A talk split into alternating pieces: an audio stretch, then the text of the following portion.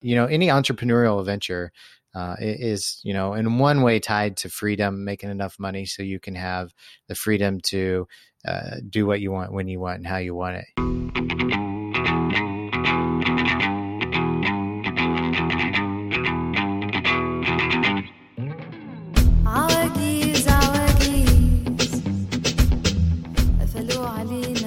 Hey, what's up, you guys? My name is Mika Koshofsky, and welcome to episode 43 of That Remote Show, where we hear from location independent entrepreneurs and professionals so you can learn to quit the cubicle and live life on your terms. Today on the podcast, I'm joined by Chris Reynolds, a lifestyle entrepreneur, high performance tactician, and international speaker and founder of the Business Method podcast and Get Shit Done Live. Chris has been a location independent entrepreneur for almost nine years and has traveled the world consistently during that whole time. Through his podcast, The Business Method, he has interviewed more than 300, that's three with two zeros, 300 of the most successful entrepreneurs, including famous big wave surfer Laird Hamilton, John Lee Dumas, who hosts the number one business podcast in the world, Casey Fenton, the founder of Couchsurfer, and many, many more. Currently, Chris focuses on helping entrepreneurs scale their business and life rapidly through consulting, digital courses, and live events where entrepreneurs apply research driven, high performance techniques to help them reach goals faster. I've been listening to Chris's podcast, The Business Method, for the last few months and have really, really enjoyed his input on entrepreneurship and lifestyle design and our entire nomadic sort of existence. And I decided to bring him on the podcast to get to talk to him and dive in a little bit deeper on those topics. And during this interview, you'll hear us talk about how Chris went from studying agriculture and dreaming of becoming a farmer to starting his first online business the realities of having a nomadic lifestyle and how to balance that with your relationships, both with people who are nomadic as well and those who uh, live back in your hometown. And we also talk about how Chris is able to remain productive even while traveling full time. For those of you guys that travel and are location independent already, you know that that's something that's that's a really big struggle. Is traveling and then having to sort of get back into that productive mode when you get to wherever you're going. I really loved having Chris on, and I think you guys are really going to enjoy this interview as well. But before we jump in, please head over to your favorite podcasting app and leave this show a review. It is the number one way to show your support at the moment. And we've had a number of you guys go and leave a review, and it shows in the charts. So thank you, thank you so much to those of you who have already left reviews. I really appreciate it, and I can't say thank you enough. We mentioned several resources during this interview, so you can find all of those over at thatremotelife.com forward slash episode 43. That's episode all spelled out, followed by the number 43. And if you're looking to improve your productivity this year and really make considerable progress on your projects, make sure you check out Chris's high performance productivity coaching, and you will get 15% off of that if you mention this podcast. So that's an amazing deal, guys. All right, without further ado, I know this was a bit of a lengthy intro. Let's dive into this interview with Chris Reynolds. All right, Chris, welcome to the show, man. How you doing? I'm fantastic. Thanks for having me. Yeah, man. Thank you so much for uh, stopping by. I uh, appreciate it. I've been listening to the Business Method podcast, which is your podcast, quite a bit here recently. Yeah. Uh, so yeah, thank you for putting that up. How long have you been? Uh, I, I, think you're on like episode 300 plus something. How many episodes do you have on the podcast? So it's uh, well, I'll tell you a little secret. We started at episode 100. Um, so it's like yeah. So I think we're at 438 or something like that. So it's actually 338. Okay, so why why did you do like why did it start differently like that? Um, I, I did that because, you know, uh, I don't know if you're, I don't know how old you are, but like growing up, they taught us how to use checkbooks and invoices. And they always said, like, start your checkbook at, at number a thousand or start your invoice at number a thousand. And I was like, oh, I'll just start my podcast at number a hundred. That sounds good. I didn't think any, I didn't, you know, I wasn't trying to manipulate anybody. I was just like, oh, I just like, yeah, 100 sounds good and uh, and so yeah, so it's a hundred. It says I think we're at four. 440 or something, but mine mm. is 100 is 330. So Yeah, I don't know if uh, this tells you my age, but uh, a couple, maybe a month or two ago, I had to go send like a piece of like a letter in the mail and I couldn't figure out like I had to Google like where the stamps went. and my girlfriend uh-huh. was like, uh-huh. Oh my God, you're such a millennial meme right now. To, like, I... I mean, it's true. I don't know the last time I stamped anything. I mean, you know. Well, you know what it is. This is totally not what like the digital nomad life is, is talking uh-huh. about stamps and mail, but the stamps come on the on the envelope now, so you don't even have to worry about it. I went in there trying to like, like you know like lick the stamps, and the guy was like, "What are you doing, man? It's they're on the envelope now." You know, I was like, I, was like right. I had no idea actually the stamps are on the envelope. Um, but I'm shocked, like when I come back, you know, because I live in middle of America, and and you do you live in Cincinnati? Are you from there? Or? Yeah, when I'm that's my home base in the U.S. Yeah. Okay, yeah, so similar, and and you know, people still have checkbooks, and I'm like, what? like 15 years i don't think i've had a checkbook you know so.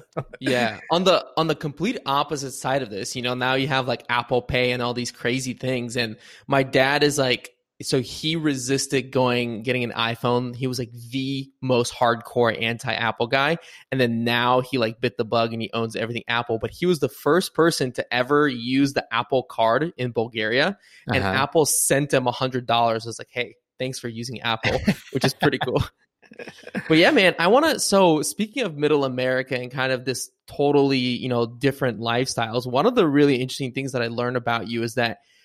So you currently have a podcast and you work with a lot of entrepreneurs in terms of productivity, right? If if I'm mistaking something, like let me know. But I heard that you have a background in agriculture. Is that yeah. correct? Yeah. Yeah, I actually went to college for agricultural business and um, got my undergrad in ag business. And I was in a ag fraternity, so we're all a bunch of farm boys. And I didn't grow up on a farm, but all my mom's family are farmers, so I spent a lot of time around the farm. And my uncle had a farm, and and uh, all my heroes growing up were farmers. And so when I, as a young boy, I remember, you know, 16 year old in high school and and my teacher asked me what do I want to be when I grew up. And I was like, a farmer. What else would I do? Like, I want to farm. And uh, so then, like, I, I, had a major shift, even up through college and undergrad. Like, I still wanted to be a farmer. Um, and I had a major shift in grad school because I went and got just a general MBA. And they uh, and and I started learning, you know, about globalization and and international uh, economics and all this stuff and blew my mind. And I just thought to myself, you know, I can, I, this stuff's really interesting. I can always come back to the, to the, you know, Missouri, the farming thing. And, you know, I still actually want to buy a farm. So that's like my long term goal is, you know, uh, have a business that's, that's really sustainable, pulling in, you know, seven figures a year, and on a regular basis profit and then have enough money to buy a farm so I can play on the farm and have some you know little tiny houses for all my friends to come visit and then we'll have some you know tractors and four wheelers and motorcycles and and stuff to play on isn't that called i heard this term gentleman farmer yeah is that the term farmer. for that's like somebody who like, has a farm yeah, that that comes from like the old South though. Like it's when the gentleman farmers, when the the headmaster, the head farmer, and they have a bunch of hired hands, you know, and the or even the way back in the day it was from slaves. But um, yeah, it's that the farmer, the gentleman farmer doesn't really do any farming. They just hire people to to farm. Yeah, I've heard it used as like people who own a farm, but they're not, or like they have a farm but mm-hmm. it's not for like their livelihood. Like they're just kind of yeah. like fucking around on the farm, you know, like yeah. playing with tractors and stuff like that. Yeah. Hobby farmers, yeah. Right. Yeah. So how did you so you're in grad school, you're learning about like you said globalization, all these things. How did you then decide that cuz that's a pretty major shift, right? You growing up in middle America like you said, you wanted to be a farmer and then now you're, you know, location independent, you have this like digital nomad friendly business. Mm-hmm. How did that like? that's a big move that's a big shift so how did that happen well if we understand like why people want to be farmers like it, it's it's not as uh, i think you'll understand the shift much better so um, the dream of a farmer is one you're you're your own boss Two, you have the freedom to do what you want when you want to do it. Uh, and three, like you just have this amazing independence, you know, and that really kind of rolls right into our lifestyle now as location independent entrepreneurs. You know, we're our own bosses. We get to go where we want to go when we want to go. We make our own decisions and that sort of thing. The only difference is, you know, a farmer works the land and we work a computer. And, uh, and so, um, they're, they're tied. You know, any entrepreneurial venture uh, is, you know, in one way tied to freedom, making enough money so you can have the freedom to uh, do what you want when you want and how you want it. You know, and uh, mm-hmm. uh, and so so they're very for me they're very similar. Like there there's not that much difference other than you know the physical movement and physical labor part of it. So the mentality and the spirit of farming and um, the entrepreneurship that we do being a digital nomad is very similar for me. Yeah so how did you get started? Like um, what was the the first thing? You know a lot of people like when they enter this world they go through a lot of different stages. Like how did you get started to be you know you decided hey i want to you know be location independent and i want to take you know this mentality in a digital format. What was your first step? Like how did you get started with this? You know i think like after i mean even before like I read the four hour work week, I was still wanting to travel and go go to places. So after I went to graduate school, um, and then I took an internship in New Hampshire. Then I came back uh, to Missouri. Then I was like, I had a friend that lived in Florida, and I was like, and we had some work down there. So I was like, let's go to Florida, and I'll spend some months working down there. Then I came back to Missouri, and then on a wing, I was like, let's just go to Arizona. So I spent a, actually a few years in Arizona, and then traveling to Mexico and California, and all throughout like the western part of the U.S. when I was there. And then I came back to Missouri for some time, and then I went back to Arizona. So I was always, you know, I think like a lot of us, you know, travel is just in our in our blood. You know, it is something mm-hmm. that we're supposed to do, that we have to do. And then eventually, like the book, The Four Hour Work Week came around, and I was like, ah, this is the thing I've been waiting for. Like, it's possible, it's doable, I'm on it. And so I read that book four or five times and used it as a study guide. And I also bought um, the uh, the audio Eh, back when it was CDs, you know, because it came out in 2007 or whatever. And so I would use the audio CDs for the four hour work week, put them in my truck and drive around and listen to it. And I probably listened to it to a dozen times at least. And, uh, and so that's, uh, that initiated it. I, I was like, I'm going to do something online. Um, at the time, Tim Ferriss was running a, a contest, like who's the best digital nomad contest, who's the number one. Really? Digital. Yeah, this was. I've never heard of this. This was 2008 or 2009, so it was a long time ago. And um and the guy and I reached out to like the top four or five people that uh, on that contest, winners of that contest, and I think number three was a guy named Maneesh Sethi. And he's the brother of Ramit Sethi. Yeah. Yeah. And Maneesh now runs a location independent business with the Pavlok bracelet, helping people hack their their uh, their um, their goals. Their like habits. yeah, yeah. And um, he was traveling the world, and he was building I, niche th- websites that's, online. That's the thing that like shocks you, right? Yeah, so it shocks you, and uh, it'll shock you. And and if you like bring your if you're smoking, and if you bring your hand up to smoke, um, or something, or bite your nails, like you can set it to shock you. So he was running a location independent business, building niche websites online. I was like, Hey man, what are you doing? He's like, This is what I'm doing. I was like, Help me out. And he was like, Okay, I'll help you out. And he was still in at university too at the time. And, um, and so, so we, uh, I started doing that, started building niche websites online. And after a year and a half or so, bought a one way ticket to Costa Rica. Why Costa Rica? Um, so I was with a girl at the time, and and we were torn between like uh, Korea, South Korea, and Costa Rica. And her her dad was sick, and so we decided Costa Rica was closer to the U.S. And I had one friend there that that could kind of plug us in. So so that was it. And plus, the beaches are amazing, and it's very exotic, and you know all the good things. Yeah, so in in terms of travel, you know, this was something that I mean, you've been bouncing around a lot. You've obviously since then traveled a lot internationally, um, as I have. And one of the things that I've been thinking a lot about recently is, um, did you get to listen to that um, uh, podcast episode with Mark Manson on the Empire Flippers? Did you get to? I have that? not. No, I have not. No. Okay, I highly recommend it. Uh, Okay. But one of the things that Mark talked about was um, the diminishing return of travel, which Yeah. he kind of spells out as like, you know, your first, second, third country. It's like, wow, you know, the whole world opens up. But then it that's not as important as the tenth or the twentieth. Like, it kind of starts have like starts having less of an impact on you as you've you know progressed in your journey. Is that something that you started to experience? Absolutely, you know, and that's something I think about a lot because I've been, you know, I left the US April 27, 2011. So, you know, that was nearly nine years ago. And, um, you know, Mark has a point in what happens for most people, because I've seen this over and over, especially in circles that you and I run around with, um, is that people get tired of travel after like that two or three years or something.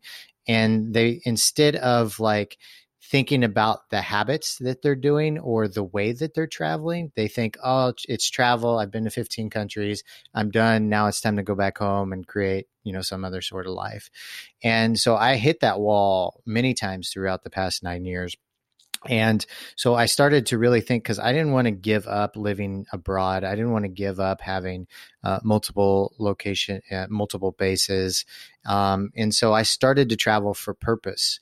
And so every country or city that I went to, it was like there's either a conference going going on there, there's business reasons going on there. It may have been just a really really solid um, bucket list item, or maybe just a fun weekend getaway.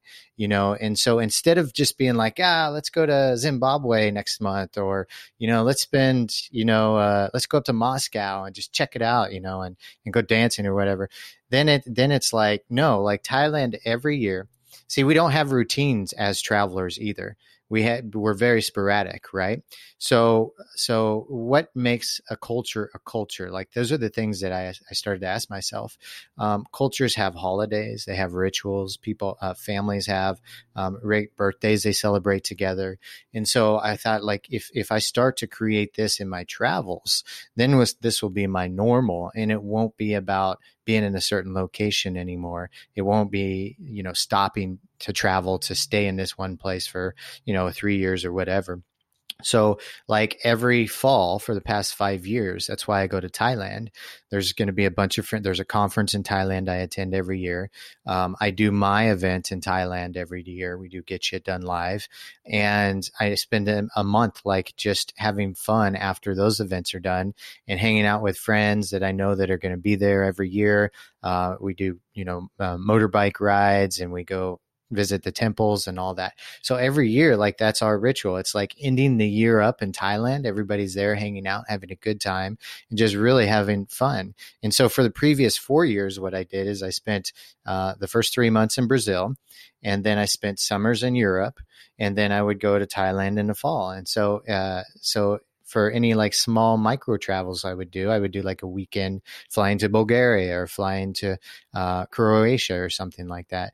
But it always had a purpose. And I think if you start to travel like that, um, then it becomes much more purposeful and it's not about like hey i have to stop traveling now i should move back to my home city or you know i need to find a base in this city but it's a bit different for everybody and i don't think any, a lot of people have given it the the long the the longevity i guess you could say or the practice of like um, creating a true nomadic lifestyle where there's there's reg, uh, regular um, you know either festivals or, or holidays that you spend in in one certain place. And so that makes it much more enriching because i have you know four or so or five bases around the world that i really feel at home that i, I know i can go to. And then um, I, if i want to explore a new place it's usually is there a conference there? Is there something going on there that could be a bit more purposeful? And i did a, a, a yoga re- or meditation retreat earlier this year uh, or at the end of 2019 and um, one of the things that they said is like there's different uh, throughout like a person's maturity like there's different levels of happiness. And it, it, in a youthful level like like experiences make you very happy and fulfilled right? So you think when you're in your late teens and in your 20s like even when you first start to travel like experiences going anywhere doesn't matter. Like it's just so happy and fulfilling and exciting and that wears down on you because you have different priorities as you get a bit older. And you need that community you need that base but you can do that while still being completely location independent having a handful of bases around the world and always being in a place where you feel like your tribe is there and you feel at home. Yeah i think it's funny because tim ferriss wrote about this in the four hour work week you know, I think the last chapter, and I've heard him talk about this as well, where he said in an interview, um, we did an episode a while back revisiting the four hour work week and kind of saying, like, hey, if there was a 2019, 2020 version of it, what would it say? And that was one of the really interesting things that I found was that he, this feeling that we have, you know, the people that, like, you know, like you said, like the people that we kind of like hang out with that have been in this and they have this feel of like, I it's I'm I'm doing it, but something's getting like weird, something's getting old. He talks about it, you know, and he calls it filling the void. And he said that if there was one part that he would rewrite, it would be that one because he at the time he believes that so many people read this and said, okay, I'll deal with this when I'm able to figure out this whole four hour work week thing. Like, you know, thinking that's the bigger issue, but they never came back. So they were able to figure it out, but were never able to fill it.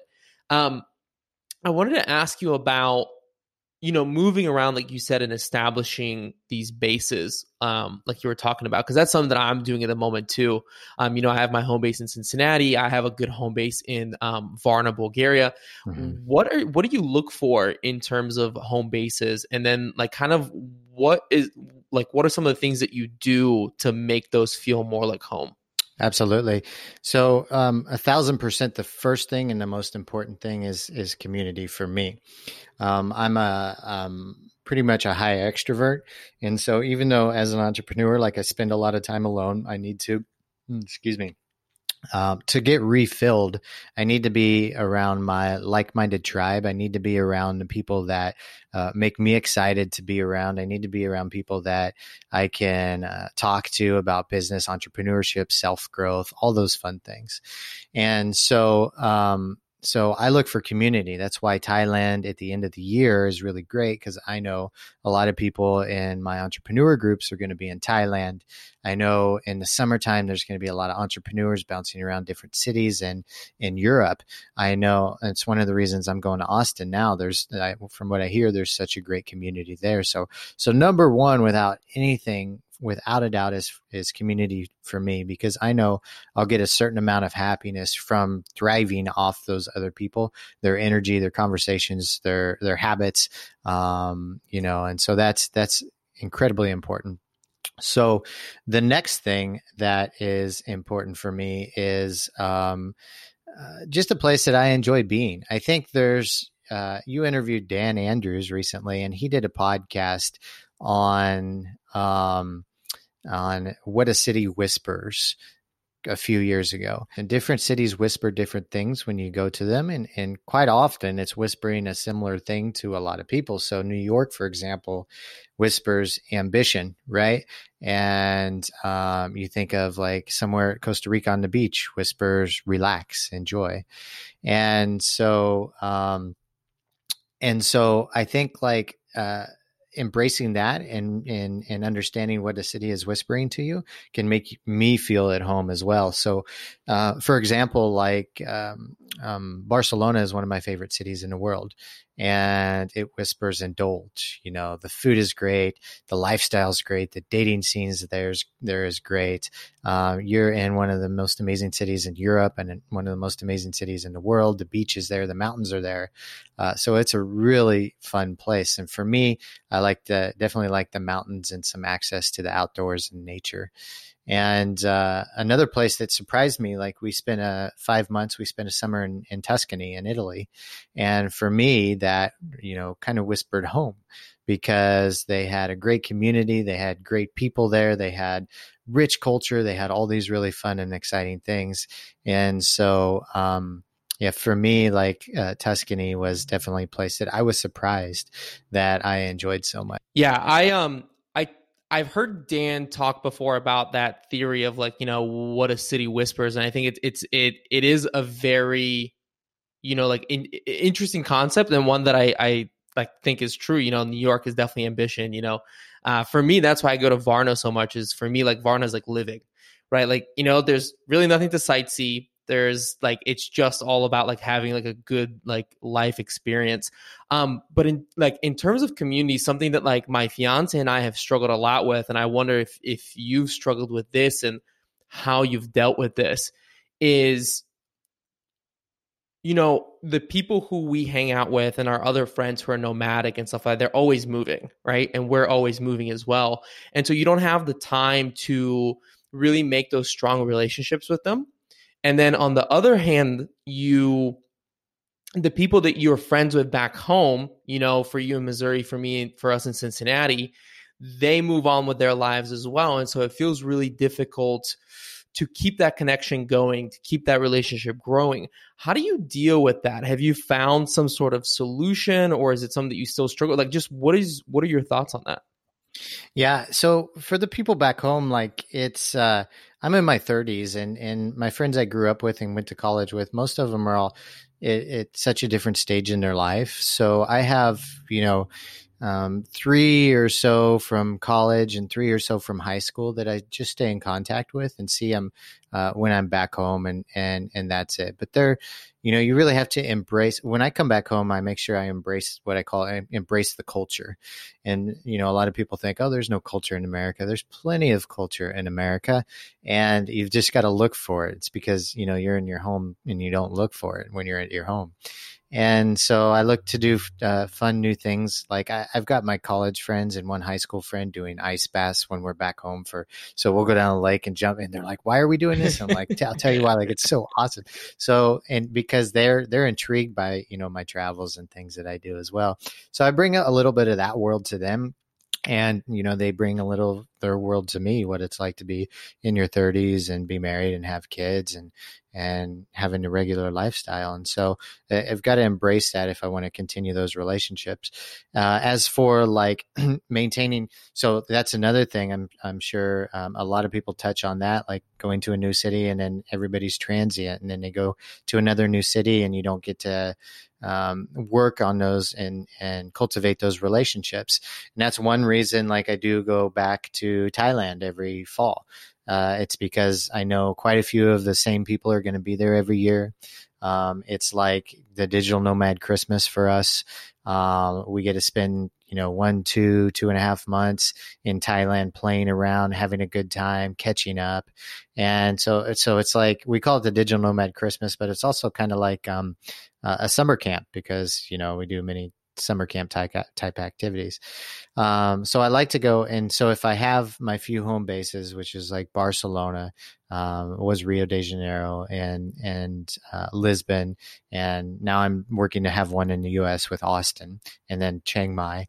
Uh, then I know those those people that are there on a regular basis are going to be there, and not just. Um, digital nomads, but other entrepreneurs that are doing awesome things, other people that are in the hobbies that I enjoy as well. So, you know, for example, I have one really close friend. He's not a digital nomad, uh, but he runs a very, very successful business in Barcelona.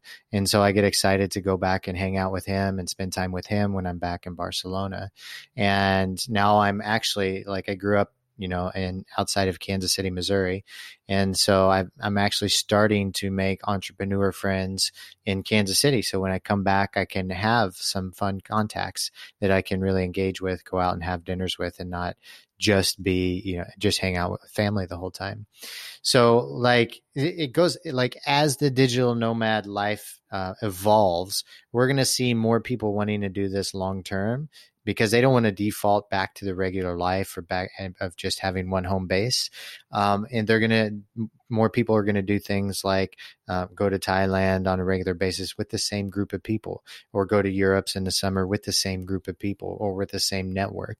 And I think that'll that'll start to evolve, but it's still all very new, and people kind of haven't figured that out because you know they do their three years of traveling and they think, okay, I'm done, or they just they they just um, there haven't been communities built around it that that have these regular rituals, have these regular regular holidays, have these regular seasons that they spend in one location. Yeah, I really like what um do you know who Naval Ravikant is? Oh yeah, yeah. Yeah, I really like what he has to say on like what he believes is going to be the future of work. He kind of talked um I can't remember exactly where I heard him talk about this, but he talked about how he envisions everything being in this like gig economy where essentially like hey, you're a really great designer, do a project for 3 months, make a, you know, a lump sum of cash and then go fuck off for three months, right? And like go do whatever you want to do. Yeah. Um, and I think that I think that you're right. Um, I think that that's going to happen more and more. We have friends, my fiance Sarah and I, we have friends who, when we started doing this, they were like, "What are you doing? This is very very weird." And now we have a friend who is an accountant who I've been telling her for years that she sh- she could totally do this remotely. Well, her husband's in the military and so they got moved and so now she is doing it remotely and now they're moving to germany and i'm like you could totally so it's weird that like people that totally didn't understand what we're doing in the beginning uh, are kind of starting to almost start doing something similar to what we are. Um, one of the difficulties though with working online like this and you talked about taking like you know mini adventures and going out and doing really fun things like this is obvious you know how do you how do you have that balance? How do you have that separation um, what have you found that works well for you that like enables you to separate from work? You know, you have a lot of clients that you work with and helping mm-hmm. them become more productive. Um, how do you separate from that and go and enjoy, you know, where you are and enjoy the people that you're with? Um, I so I keep uh, I keep actually this pretty much the same routine no matter where I'm at. Um, I keep the same time schedule. Um, I keep the same uh, habits. And so when I land in a new city or country, uh, my goal is just to keep my routine first. And then on the evening and weekends, so I'll, I'll go have fun. I'll, I'll see the new sites. I'll go meet the friends. I'll go to the new restaurants. I'll go on the, the, the city tours or whatever. And so that, that helps me keep a regular separation um, all the time. So even if I'm in Missouri or, or you know Brazil or Thailand or wherever, I know my evenings are my social time. I know I'm going to be off work during that time. I know my weekends are going to be pretty much off work, and so it's it's you know people see my lifestyle, our lifestyles, and they think everything's just always changing. It's always different. It's always chaotic, and for me, it's it's it's all pretty pretty neutral. Like my um my routine is very very much the same anywhere I go. And uh and so that helps me keep everything separated because I know there's times when I'm resting and relaxing and I know there's times when I'm working and and uh there's no there for the most part there's no um flexibility there. You know, I'm pretty pretty scheduled with that. Yeah, I do want to talk a little bit about productivity because I feel like I have you here. We can talk about travel and all that kind of stuff a lot, but I I, I feel like it'd be I'd be missing out on if I don't pull a little bit out of you about um, productivity. So I try to do the same thing actually. Is I try to keep the same schedule wherever I go, but it's always difficult, right? It's always tough when, mm-hmm. especially when you get to a new place. What are some of your tips uh, on keeping a you know the same um, you know, kind of like we talked about the same regime. And then what would you suggest? Like, what is what does your day to day life look like? You know, like what is a good way to structure things, or a way that you would suggest to do it? Yeah, absolutely. Um, so I make, uh, you know, I have three month goals that I set every three months. Excuse me. Um, I usually set a mental goal, emotional goal, physical, and spiritual goal, and those are all in in alignment with my three year goals and my lifetime goals. And so then I break those down every every Sunday night. I plan my week and I look at my three month goals and I think, okay, what do I need to do this week to stay on target with my three month goals? And then I I pretty much block that in and schedule that in. Um, and then I every evening I write down my three most important tasks that I need to do for the next day, my work weeks.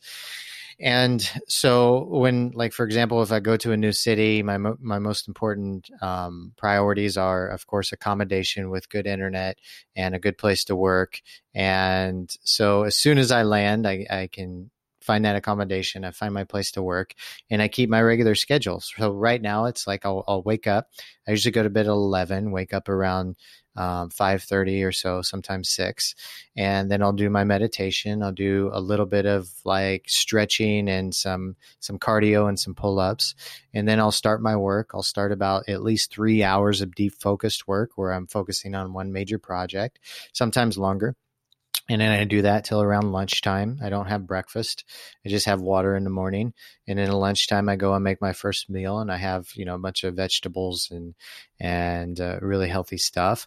And then I'll come back and I'll do tasky stuff, you know, or meetings or uh, whatever it may be in the early afternoon, and um, catching up on email, catching up on messages, doing little miscellaneous things that I need to do, and then. Um, uh, sometimes I'll take a little power nap in the afternoon, anything just less less than 25 minutes.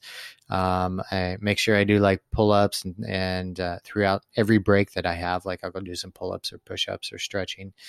And then in the later afternoon, usually around four, I'll go and I'll do my workout. And it, depending on where I'm at, I do change my workouts. Um, you know, right now I'm, I'm doing uh, running pretty much is my workout, running and walking. And then Missouri is good for that. Very flat. You know, you can just. yeah, yeah, yeah, yeah. And in Thailand, I do I swim. I do swimming because I have a pool where I stay in Thailand. In Lisbon, we had a really nice gym close to us, so I, uh, we would go to the gym. And and also one thing that's always um, very very uh, routine and similar for me and consistent is I do Brazilian jiu jitsu as well. So I'm doing all these consistent things because my routine's the same, just, you know, where I'm staying or the countries are different from time to time every few months. And uh, that really keeps me productive, especially being location independent. And it keeps my grounding throughout, throughout the time. And I like those three month goals because it gives us flexibility. You know, if we could commit to something for three months, we can get a lot done. But then at the end of three months, you know, we have the flexibility to change those goals a bit if we need to, if we want to. Mm-hmm. Yeah, I, I love that because I think a lot of people have like a year goal, you know, like especially now, like it's still January. Everybody's like, oh, I'm going to do this big thing, you know, setting like year, um, what are they called, like goals, whatever. And like by the time November rolls around, you ask them like, where are you at with that? A lot of people have dropped off. So how do you work? This is something that I'm very interested in is how do you work with clients? Like, what does your relationship with clients look like? And like, what does your business kind of look like? How is that structured? Yeah, so we have um, we have one-on-one coaching, high performance coaching. We do for entrepreneurs. Uh, then we have courses now that we're selling, and then we have our live event, Get Shit Done Live. We have every year um, in Thailand, and so um, basically, I the the top of the funnel would be um, Worm Network, would be um, speaking uh, would be conferences that I go to and also the podcast. And all of that fills up kind of the top of the funnel and then they trickle through to either coaching courses or the live event. Yeah. So, what, so how many clients do you work with at a time? Like, cause that's something I've often wondered about that, you know, with people who work with clients is like, how many is too many? How many do you take on? Uh, do you mind telling us a little bit about that? Yeah, I have the capacity to work uh, with at least 10 or up to 10 clients at a time. I don't want to go more than that.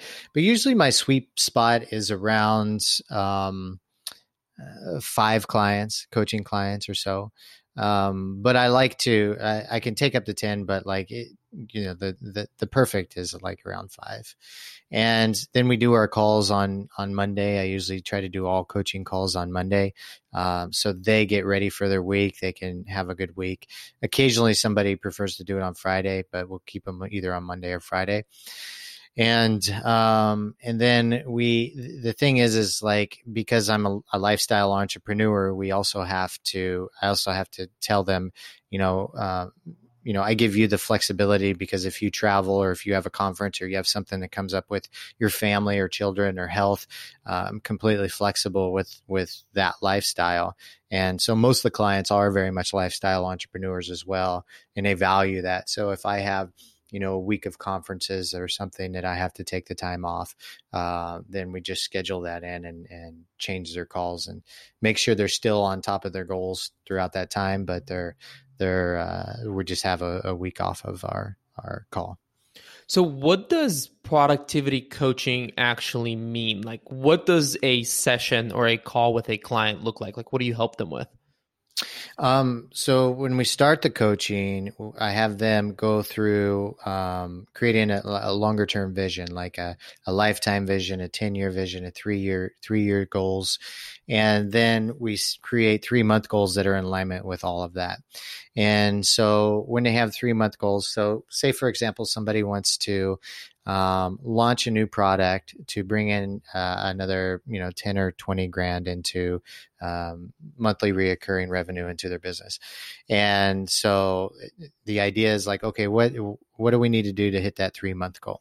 Okay, you want to launch it at the end of three months. Let's reverse engineer that and figure out what you need to what your your your points are at 75%, 50%, 25% and how much you need to achieve each week to make sure you're on goals, you're on target with all of that. And so we have a spreadsheet that we put all the the numbers in and we talk with uh, the clients and and we figure out you know their goals each week that they need to to hit to make sure they're on target with it. And every call when we sit down in our sessions i say okay what's working for you? What's not working for you this week? Uh, what do we need to change? Are you on target? What got in the way?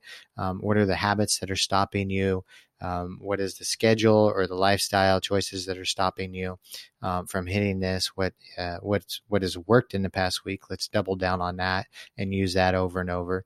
So it's a process of like figuring out, you know, um, um, you know what's stopping them and what's getting in the way to help them uh, excel their productivity and uh, we do that every week and then next week we revisit that and see how they're doing with their goals to make sure they're on top of it but the idea of like having a coach and having um, an accountability partner or even a mastermind group is is really like putting bumpers on the bowling alley uh, and it, you're going to hit the pins. It just helps you if you have somebody there that's that helps you through that accountability process that you can talk to, and you can say, "Okay, I'm going to do that this week," and the mindset shifts, and uh, it helps you hit those pins much quicker, much harder, with much more guidance.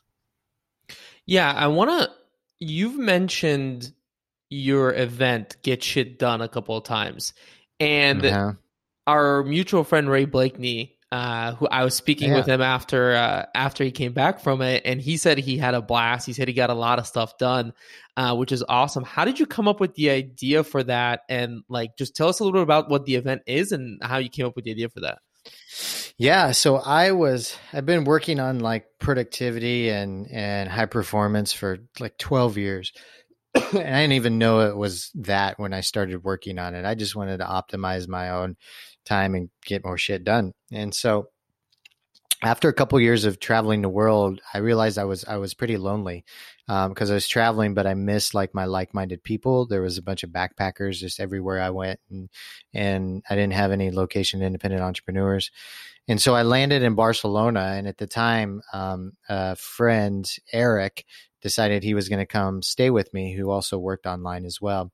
And he stayed for the month. And that month, like we set goals together, we worked out together, we we uh, had the same working schedule, we we held each other accountable, and we got more shit done in that month than than any other month I could remember before and I thought to myself, like, this is back in 2014. So I thought to myself, like, why aren't we doing more of this? Why aren't there more people doing this? And so I thought, well, let's create like a co living business accelerator where everybody lives together. Um, we'll do it in Barcelona and uh, we'll, we'll create goals together. We'll have masterminds together and we'll enjoy the city together. And so we did that, and I, I, set it up, and 12 people came to the first one, and uh, it was an amazing experience. And at the end of it, I thought, like, hey, I'm really thinking about making this a business. What do you guys think? And everybody overwhelmingly said yes. And so I created another two in Barcelona that year, and then then I moved it down to Thailand. At the time, those business accelerators they were a month long, and so we would have a month long to just hang out and socialize. But what I found is like living with everybody was kind of like living in a frat house. You had a bunch of guys, and occasionally a few females would come through and uh, and I was like the house manager and I didn't want to be a house manager. So I thought to myself like how can I make this how can I take the the my time create this into a business but I'm not like spending all my time in the houses in in the midst of all of it. So I took out all the productivity stuff that we've we had at those business accelerators, um, remove the social stuff, and then put it to an online form. And we were still having the event in Thailand, so I reduced it from a month to ten days. And I thought, you know, I bet if we hyper focus for ten days and not focus on social activities, in ten days these guys can get done just as much as they were doing in a month. And it turned out to be true. So in ten days, people people would like knock out six months of business revenue. Uh, we had one guy create like two hundred thousand dollars in Facebook ads at one of our events. Um, all these really cool things that were happening, and so uh, so I continued to do that, and I I called it Get Shit Done Live because everywhere I went, people would go to a conference and then they would go travel again and they would be like, you know, after the conference, I'm torn between uh, you know, having fun and, and going to Bali and going to this place, but, and between that and getting shit done. And that's the thing people said over and over. They're just like, where do we go to get shit done, Chris? I just want to get shit done. And I thought, well, okay, so that's a perfect name. So we had Get Shit Done Live in Thailand every October. Uh, at the end of October, we have it every year, 10 days. But most people, we have the option to stay for a month. So about 60% of the people end up staying for the whole month. And after those 10 days, uh, people can either go see the elephants or they can um, and go visit the temples or they can stick around and, and work together. And, and so quite often a lot of people are like let's just keep working together like we're on a roll like we, we got 10 days we got a lot of stuff done. And then some people are like nah i want to go you know uh, mountain biking or i want to go you know enjoy the thai food or whatever it may be so for people who are um, maybe interested to attend that, because I think that's an awesome idea. I, I, I totally agree. You know, it, it's great to just sit down and like get a ton of stuff done. And I think being surrounded by other people who are like also, you know, getting shit done makes you get shit done. You know, because you're like so much. Yeah, I'm not gonna be the only guy out here that's like you know not you know getting anything done. So every year it's always October, or do you do um like uh, like other options? Yeah, end of October every year. So it's usually like the last week of October and it usually rolls into one or two days in November. I think actually it's the 20, 22nd through 31st this year of October. Um, and uh, yeah, every year on the year. And eventually I, uh, you know, people ask me a lot to do one in Austin or Medellin or back to Europe. Or, but you know, it's a lot of work, and it and I like the regular um, patterns that we have, and and uh, so it's it's for now it's staying in Thailand all the time until maybe I'll decide to do to do it somewhere else. Yeah, the good thing about I think doing it in Thailand and in, in um, Chiang Mai is that you have so many people that would like you have such a big market there of people who would mm-hmm. go do that while in a lot of other places like you might have to set up and people like more people would have to travel to go to go there. So if you've figured it out and it works in Chiang Mai, then that's awesome. Uh, I wanted to ask you kind of as like in closing, I you know I gotta ask one of the things that I've been really impressed with about your podcast is that you're finding like really like world quality guests that come on and um you know that you interview for the podcast how have you been able to do that like what is like how like what is the method that you use to reach out to these people and how do you get them to be on the podcast? I just want to hear a little bit about you know kind of the process there here the secret if you don't mind sharing. Absolutely man. I i, per, I spend a considerable amount of time in outreach. And um like even today i spent like probably an hour just reaching out to people.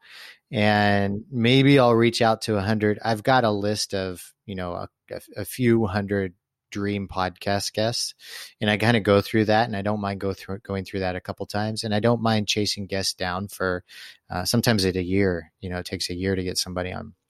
And um, uh, for example, like we had Steven Kotler on on the podcast, and uh, I think he took about nine months. But every once in a while, I would just check in with his assistant, and I'd say, "Hey, you know, you said uh, you know, this time of year, Steven might be might have some openings. Just checking in with you guys."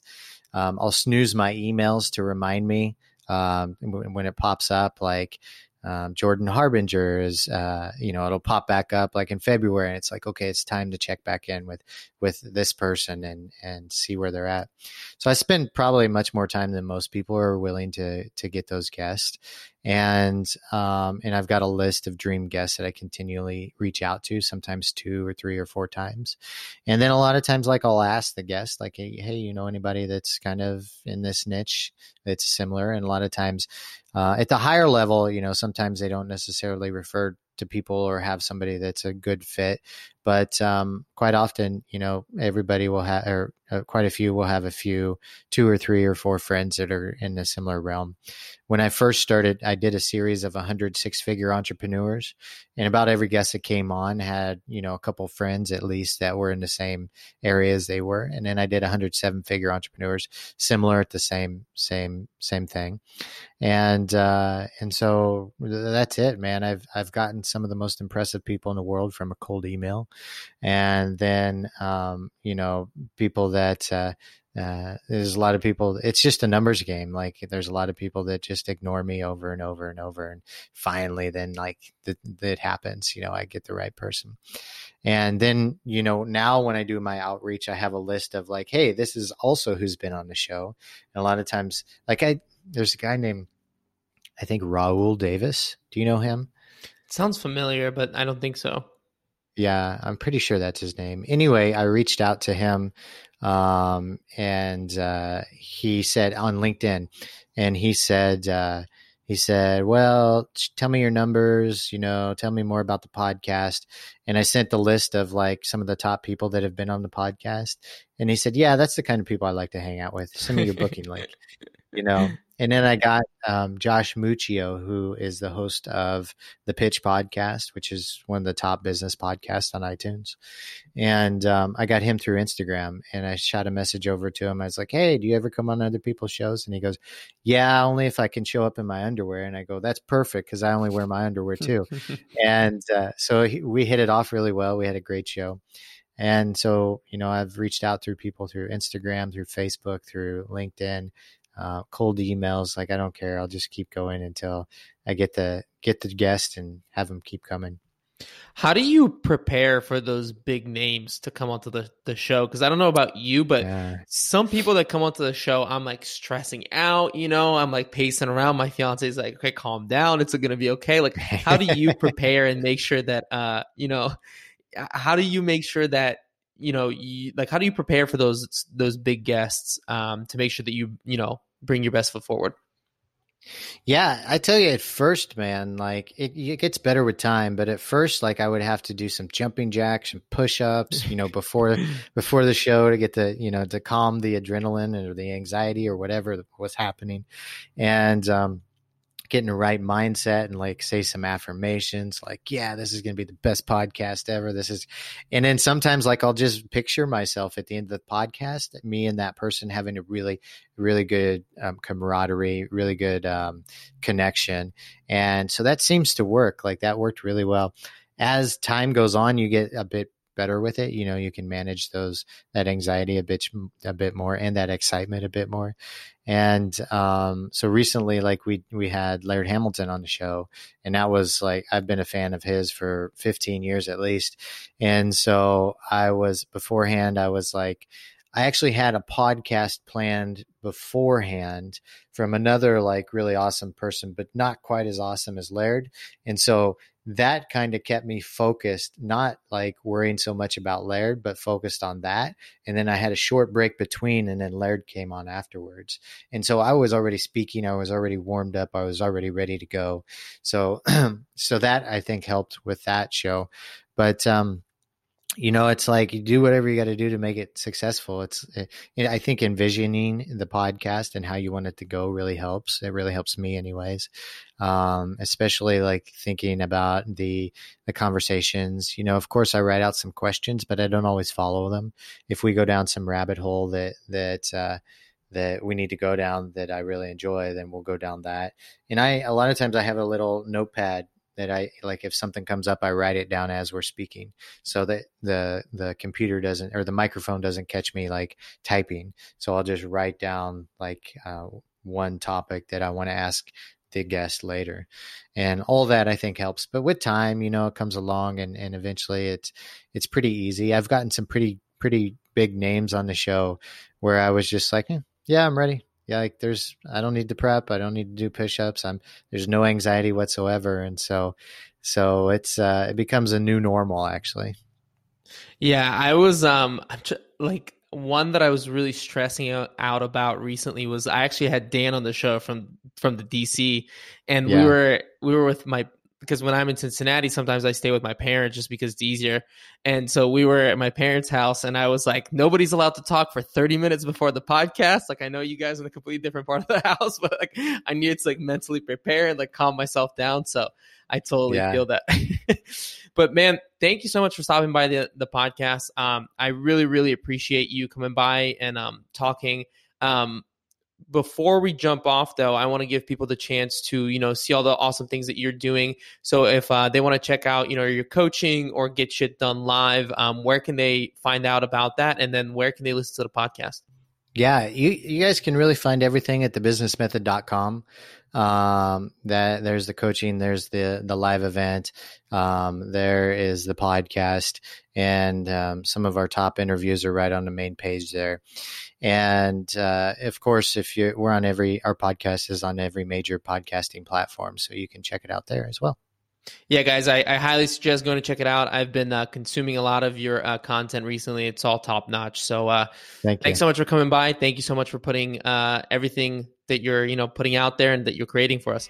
Yeah, thank you. Thanks for having me, Nico.